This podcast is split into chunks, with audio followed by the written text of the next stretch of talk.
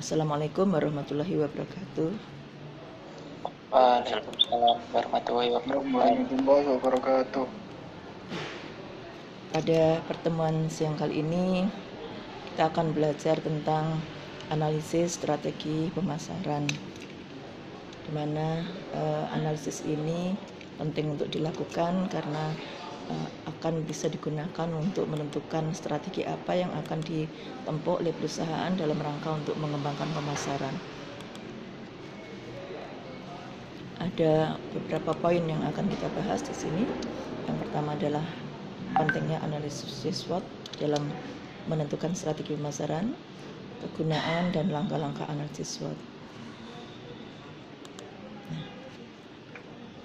mengapa harus dilakukan analisis SWOT? Ada uh, alasan-alasan yang melatar belakangi mengapa uh, perlu dilakukan analisis SWOT sebelum kita menentukan strategi pemasaran. Bahwa perusahaan dalam melakukan operasional atau aktivitasnya itu berhadapan dengan dua lingkungan yang kita sebut dengan lingkungan internal dan lingkungan eksternal. Di mana yang dimaksud dengan lingkungan internal adalah semua faktor yang ada di dalam perusahaan dan menjadi kekuatan serta kelemahan dari perusahaan. Sedangkan lingkungan eksternal adalah semua faktor yang berada di luar perusahaan yang menjadi peluang dan ancaman bagi perusahaan sejauh mana faktor-faktor internal yang menjadi kekuatan dan kelemahan itu dan bagaimana memanfaatkan dan menyikapi kondisi lingkungan eksternal yang menjadi peluang dan ancaman itu maka kita harus melakukan suatu analisis. Nah, analisis yang biasa digunakan untuk menganalisis lingkungan ini kita sebut dengan analisis SWOT atau SWOT analisis yaitu SWOT analisis singkatan dari S-nya adalah strength, kemudian W-nya weakness, kemudian O-nya opportunities, dan T-nya adalah threat. Strength adalah kekuatan, weakness adalah kelemahan, opportunities adalah peluang, dan threat adalah ancaman. Jadi sebetulnya analisis SWOT itu adalah salah satu metode yang digunakan untuk mengetahui tingkat persaingan perusahaan dengan perusahaan lainnya. Di mana analisis ini dilakukan karena lingkungan yang dihadapi oleh suatu perusahaan itu selalu berubah setiap saat. Itu yang kita sebut dengan bersifat dinamis. Jadi lingkungan yang dihadapi dalam persaingan bisnis itu bersifat dinamis, artinya selalu berubah-ubah setiap saat. Oleh karena itu sangat penting untuk senantiasa melakukan analisis ini agar kita selalu bisa menyesuaikan dan beradaptasi dengan perubahan-perubahan lingkungan itu dan bisa mengambil keputusan tepat untuk menentukan strategi pengembangan pemasaran yang efektif. Adapun fungsi dari analisis SWOT ini adalah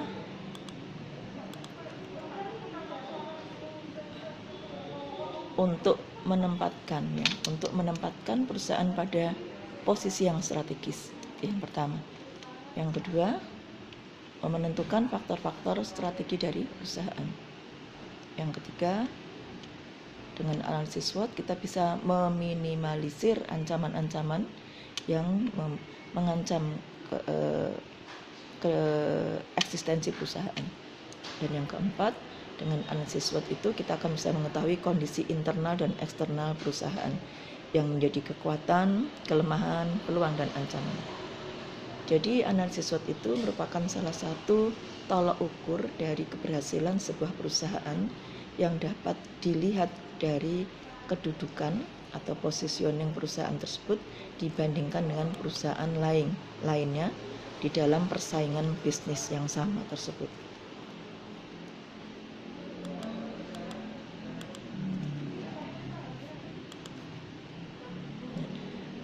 Untuk melakukan analisis SWOT ini ada langkah-langkah yang harus ditempuh di mana yang pertama adalah tahapan pengumpulan data. Setelah data terkumpul baru dilakukan analisis dan pada tahap yang akhir setelah kita melakukan analisis maka kita akan melakukan mengambil keputusan berdasarkan hasil analisis tersebut. Tahap pengumpulan data di sini meliputi data-data eksternal yaitu mulai dari melakukan analisis terhadap pasar, kompetitor, komunitas, ya, pemasok, pemerintah maupun kelompok-kelompok kepentingan tertentu. Sedangkan data internal adalah dari laporan keuangan, laporan kegiatan SDM, laporan kegiatan operasional, dan laporan-laporan kegiatan pemasaran di dalam perusahaan itu. Adapun tahap analisis yaitu suatu kegiatan atau tahapan dalam menganalisa dengan menggunakan model-model kuantitatif perumusan strategi yang dibuat berdasarkan semua data dan informasi yang telah diperoleh secara objektif. Kemudian tahap pengambilan keputusan ini merupakan tindakan untuk menentukan hasil kajian dan keputusan strategi yang diambil berdasarkan hasil analisis yang telah dilakukan tersebut.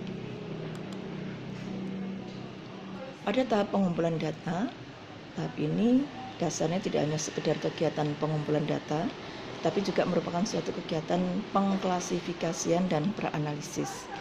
Jadi kita sudah melakukan analisis-analisis pendahuluan terkait dengan semua variabel-variabel yang ada di dalam lingkungan internal maupun lingkungan eksternal. Pada pada tahap ini data dibedakan menjadi dua yaitu data eksternal dan data internal. Setelah menentukan semua faktor internal dan faktor eksternal, maka akan dilakukan analisis atas pengumpulan data yang telah dilakukan, yaitu dengan membuat satu metrik yang kita sebut dengan matrik faktor strategis internal dan matrik faktor strategi eksternal yang kita kenal dengan istilah IFAS dan EFAS. Ini uh, ada tahapan-tahapan tahapan-tahapan di dalam uh, analisis penentuan strategi tersebut diawali dari identifikasi dan ke, ke, atas kekuatan dan kelemahan, kemudian melakukan juga identifikasi peluang dan ancaman uh, terhadap kedudukan atau posisi perusahaan dalam persaingannya. Kemudian barulah kita buat deskripsi SWOT. Deskripsi SWOT ini berisi semua variabel tentang kekuatan, kelemahan, peluang, dan ancaman dari hasil deskripsi ini kemudian kita akan merumuskan strategi di mana sebelum kita melakukan merumuskan strategi kita akan menghitung ya menganalisis dengan melakukan perhitungan-perhitungan terhadap semua faktor internal dan semua faktor eksternal. Nah, setelah dihasilkan uh, analisis uh, dari faktor internal dan eksternal ini kemudian kita akan merumuskan strategi sesuai dengan metode dan teori-teori yang telah ada baru kemudian akan dirumuskan strategi penanganan pemasaran yang akan dilakukan.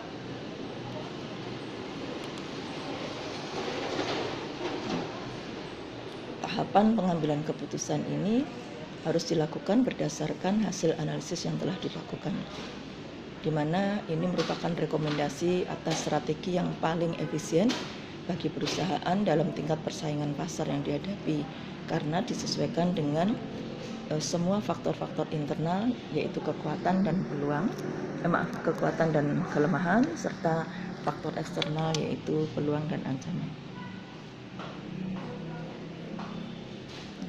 Apakah yang dimaksud dengan kekuatan?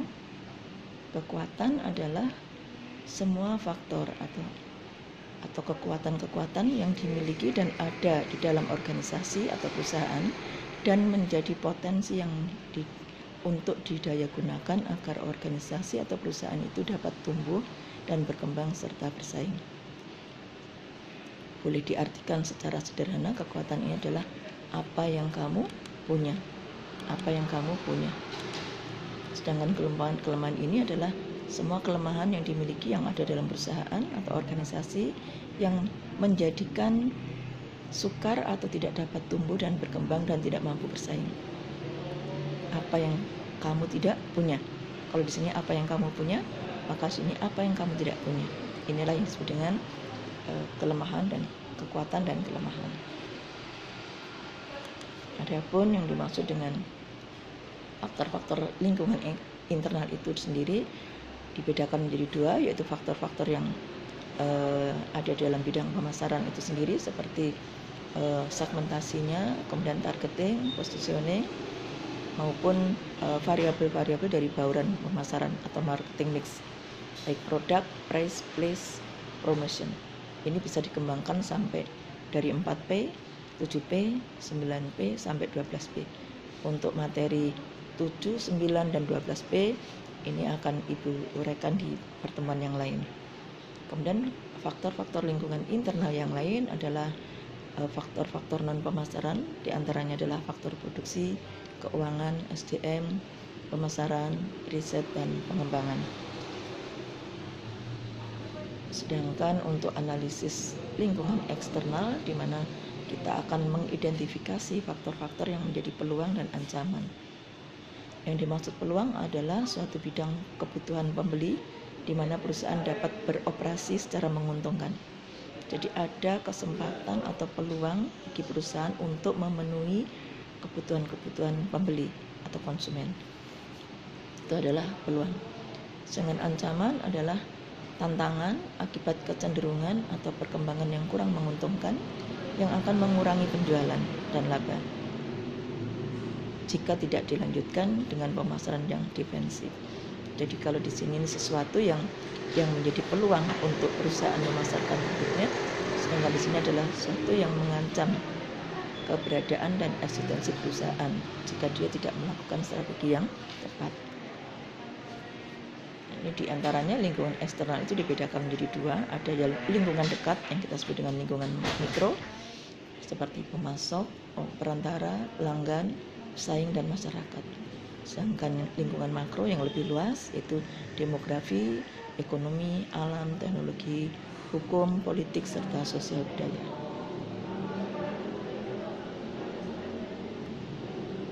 Pemasok itu adalah eh, pihak-pihak yang menyediakan sumber daya yang diperlukan oleh perusahaan untuk menghasilkan barang dan jasa. Sementara perantara pemasaran itu terdiri dari penjual, perusahaan distribusi, agen jasa pemasaran, perusahaan keuangan. Kemudian yang ketiga adalah pelanggan atau pasar, di mana di sini uh, pasar itu sendiri terdiri dari banyak macamnya. Ada pasar konsumen, ada pasar bisnis, ada pasar penjual, pasar pemerintah, dan pasar internasional. Kemudian yang keempat adalah pesaing, yaitu perusahaan yang memiliki produk yang sejenis dengan perusahaan kita. Kemudian yang kelima adalah masyarakat, di mana masyarakat ini adalah kelompok-kelompok yang mempunyai kepentingan potensial atau yang sudah terwujud yang dapat berdampak pada kemampuan suatu organisasi untuk mencapai sasarannya.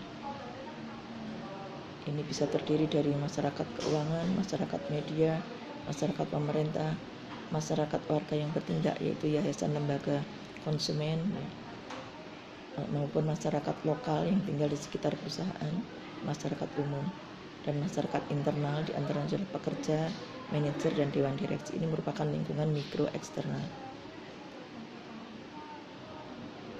Sedangkan lingkungan demografis, lingkungan eksternal makro adalah terdiri dari lingkungan demografis yaitu eh, tentang populasi manusia yang kita lihat bisa kita ukur dari kepadatannya lokasinya, umur, jenis kelamin, ras, mata pencaharian.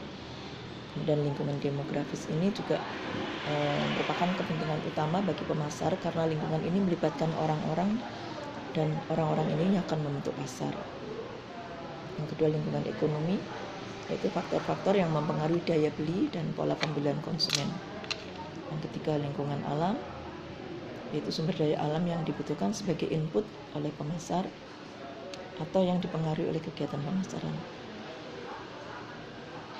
Kemudian lingkungan teknologi, yaitu kekuatan-kekuatan yang menciptakan teknologi baru untuk membuat produk dan kesempatan pasar yang baru.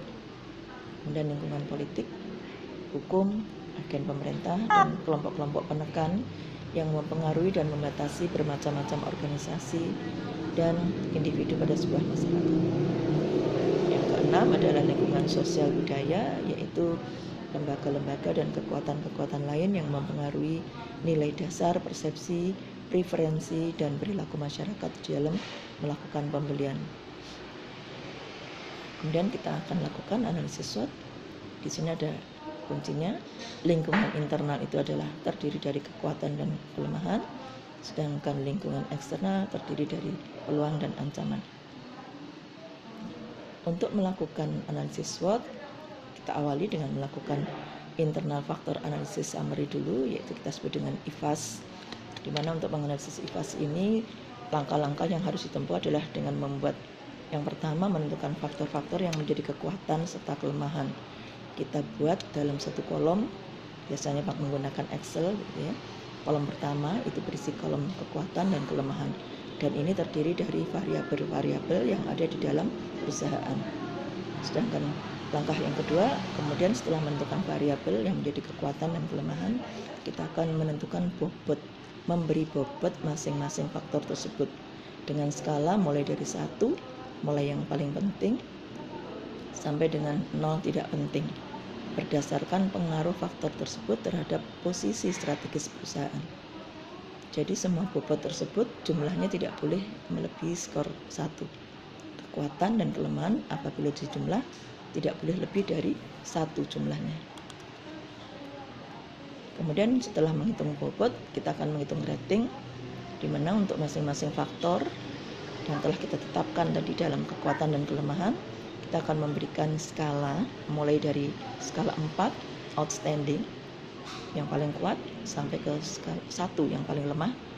Nah, bagaimana cara memberikan e, menilai eh, mana yang kuat dan lemah ini? Kita lihat berdasarkan pengaruhnya faktor tersebut terhadap kondisi perusahaan yang bersangkutan.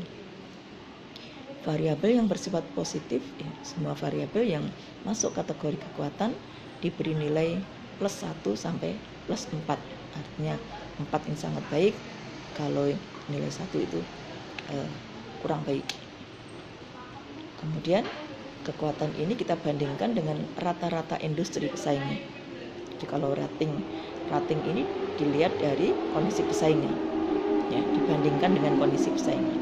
Kemudian variabel yang bersifat negatif kebalikannya, contohnya jika kelemahannya besar sekali dibandingkan dengan rata-rata industri yang nilainya adalah satu, sedangkan jika kelemahan di bawah rata-rata nih industri nilainya adalah empat. Jadi kalau kelemahan semakin semakin besar itu berarti semakin lemah ya. Kemudian setelah menghitung bobot dan rating kita akan menghitung skor. Nah untuk menghitung skor ini kita akan mengalihkan uh, bobot nilai bobot dengan rating. Kita buat pada kolom yang keempat ini berisi skor. Kemudian kolom 5 ini kita berikan komentar-komentar atau catatan-catatan tentang perhitungan. Nah, kemudian Jumlahkan skor pembobotan pada kolom 4 untuk memperoleh skor pembobotan bagi perusahaan yang bersangkutan. Nilai total ini menunjukkan bagaimana perusahaan tertentu bereaksi terhadap faktor-faktor strategis internalnya. Total skor ini dapat digunakan untuk membandingkan perusahaan ini dengan perusahaan lain dalam kelompok industri yang sama. Untuk lebih jelasnya, maka kita akan lihat dalam perhitungan. Nah, ini ya tadi yang diceritakan tadi. Ya langkah yang sama juga harus kita lakukan untuk analisis eksternal eksternal faktor analisis summary atau EPAS dengan langkah yang sama dengan cara yang sama. Kemudian kita akan memperoleh angka-angka atau skor-skor tadi. Nah di mana selanjutnya kita masuk pada tahapan yang terakhir yaitu tahap, tahap pengambilan keputusan berdasarkan skor IFAS dan EPAS akan dapat dilihat matrik internal dan eksternal di mana IFAS adalah sumbu horizontal dan EPAS adalah sumbu vertikal.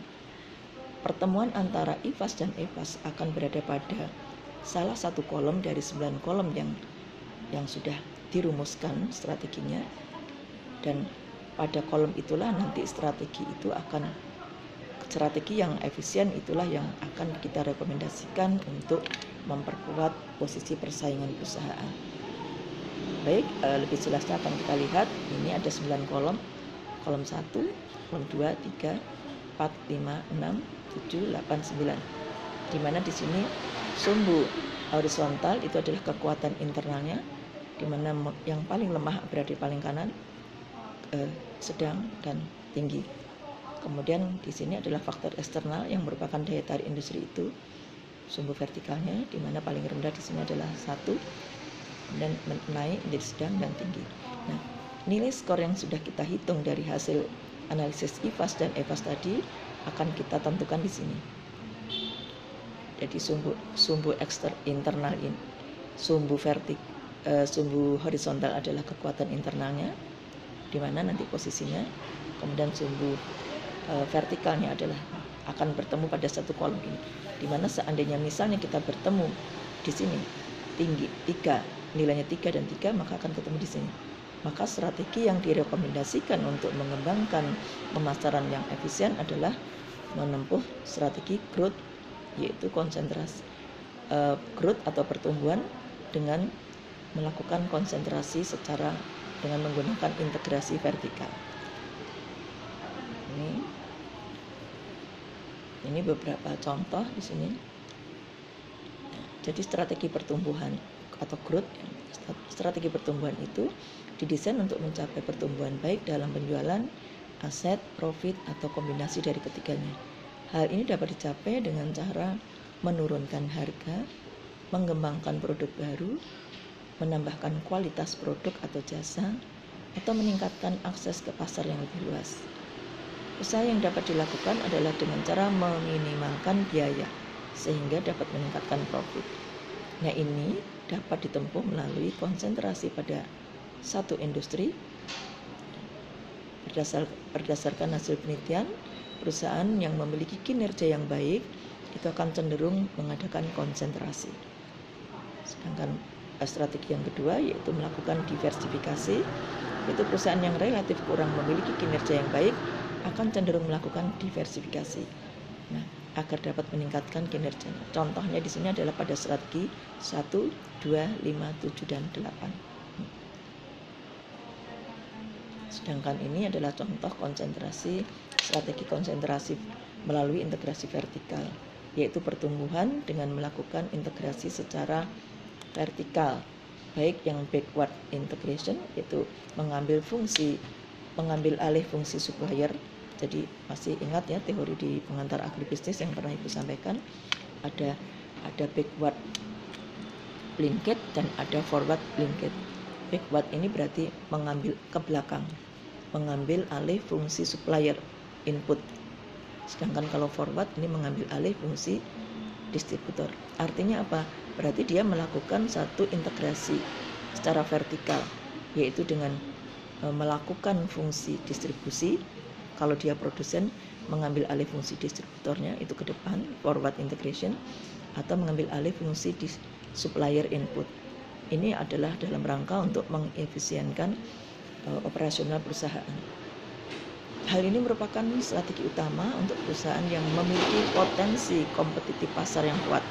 Jadi kalau dia memiliki uh, tingkat persaingan pasar yang kuat, maka dia akan mengambil ini karena lebih efisien, biayanya lebih murah. Upaya meminimalkan biaya operasi itu dapat dilakukan dengan integrasi ini. Jadi kalau Eh, bahan bakunya dibuat sendiri atau menjual sendiri ini akan menghemat biaya sehingga biaya operasionalnya menjadi lebih murah sehingga dia bisa bersaing.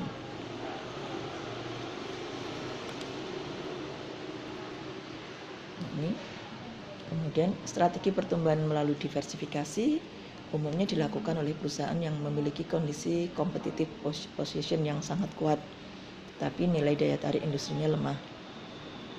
Jadi uh, industri di persaingannya dia lemah tetapi memiliki ke, uh, kekuatan di dalam perusahaannya itu. Kemudian di, di sini prinsipnya adalah untuk menciptakan sinergi yaitu dengan menggunakan rumus 2 ditambah 2 sama dengan 5. Apa maknanya ini? Kalau 2 ditambah 2 kan harusnya 4, tapi kok 5? Karena di sini berarti ada sesuatu ya 2 ditambah 2 tidak 4 tapi 5 berarti ada sesuatu yang harus dikerjakan sehingga kita memiliki strategi yang unik dengan harapan bahwa dua bisnis secara bersama-sama dapat menciptakan lebih banyak profit daripada jika melakukan sendiri-sendiri. Kemudian untuk strategi pertumbuhan melalui kegiatan bisnis yang tidak saling berhubungan dapat dilakukan jika perusahaan menghadapi competitive position yang tidak begitu kuat atau average rata-rata saja dan nilai daya tarik industrinya sangat lemah. Kedua faktor tersebut memaksa perusahaan untuk melakukan usahanya dalam perusahaan lain. Merger ya. Tetapi pada saat perusahaan tersebut mencapai tahap yang sudah matang, perusahaan hanya memiliki competitive position yang rata-rata, maka cenderung akan menurun kinerjanya. Jadi tekanan strategi ini lebih pada sinergi finansial daripada produk market sinerginya. Ini ini uh, ringkasan dari kolom-kolom tadi ya. Jadi kalau growth strategi growth pertumbuhan itu berada pada kolom 1, 2 dan 5. Sedangkan diversifikasi pada kolom 7 dan 8 kemudian retracement strategi itu ada kolom 3, 6, dan 9 nah ini pedoman yang bisa kita gunakan. Apabila hasil analisis IPAS menunjukkan bahwa strength-nya lebih kuat dari weakness dan opportunity-nya lebih kuat daripada trade maka pasti strategi itu berupa perluasan dan sebaliknya apabila strength-nya lebih lemah, lebih kecil daripada weakness dan opportunities-nya lebih kecil daripada trade, maka harus dilakukan konsolidasi. Ini prinsip saja, prinsip prinsip untuk menyusun strategi pengembangan pemasaran.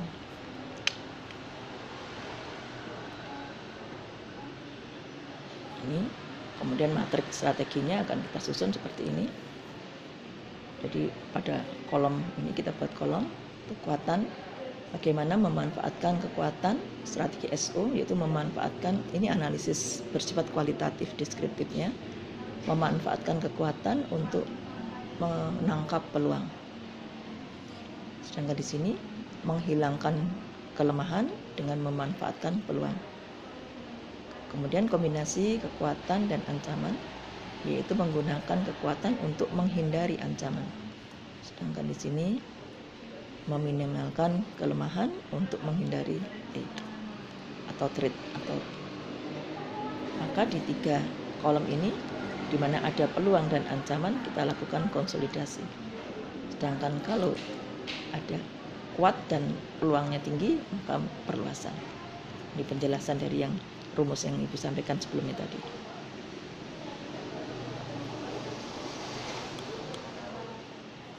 Demikian uh, untuk analisis SWOT. Nanti ibu akan akan lanjutkan dengan langkah-langkah nanti. Langkah-langkah untuk menganalisis atau menghitung nilai bobot mungkin sampai di sini ibu ibu uh, hentikan dulu penjelasannya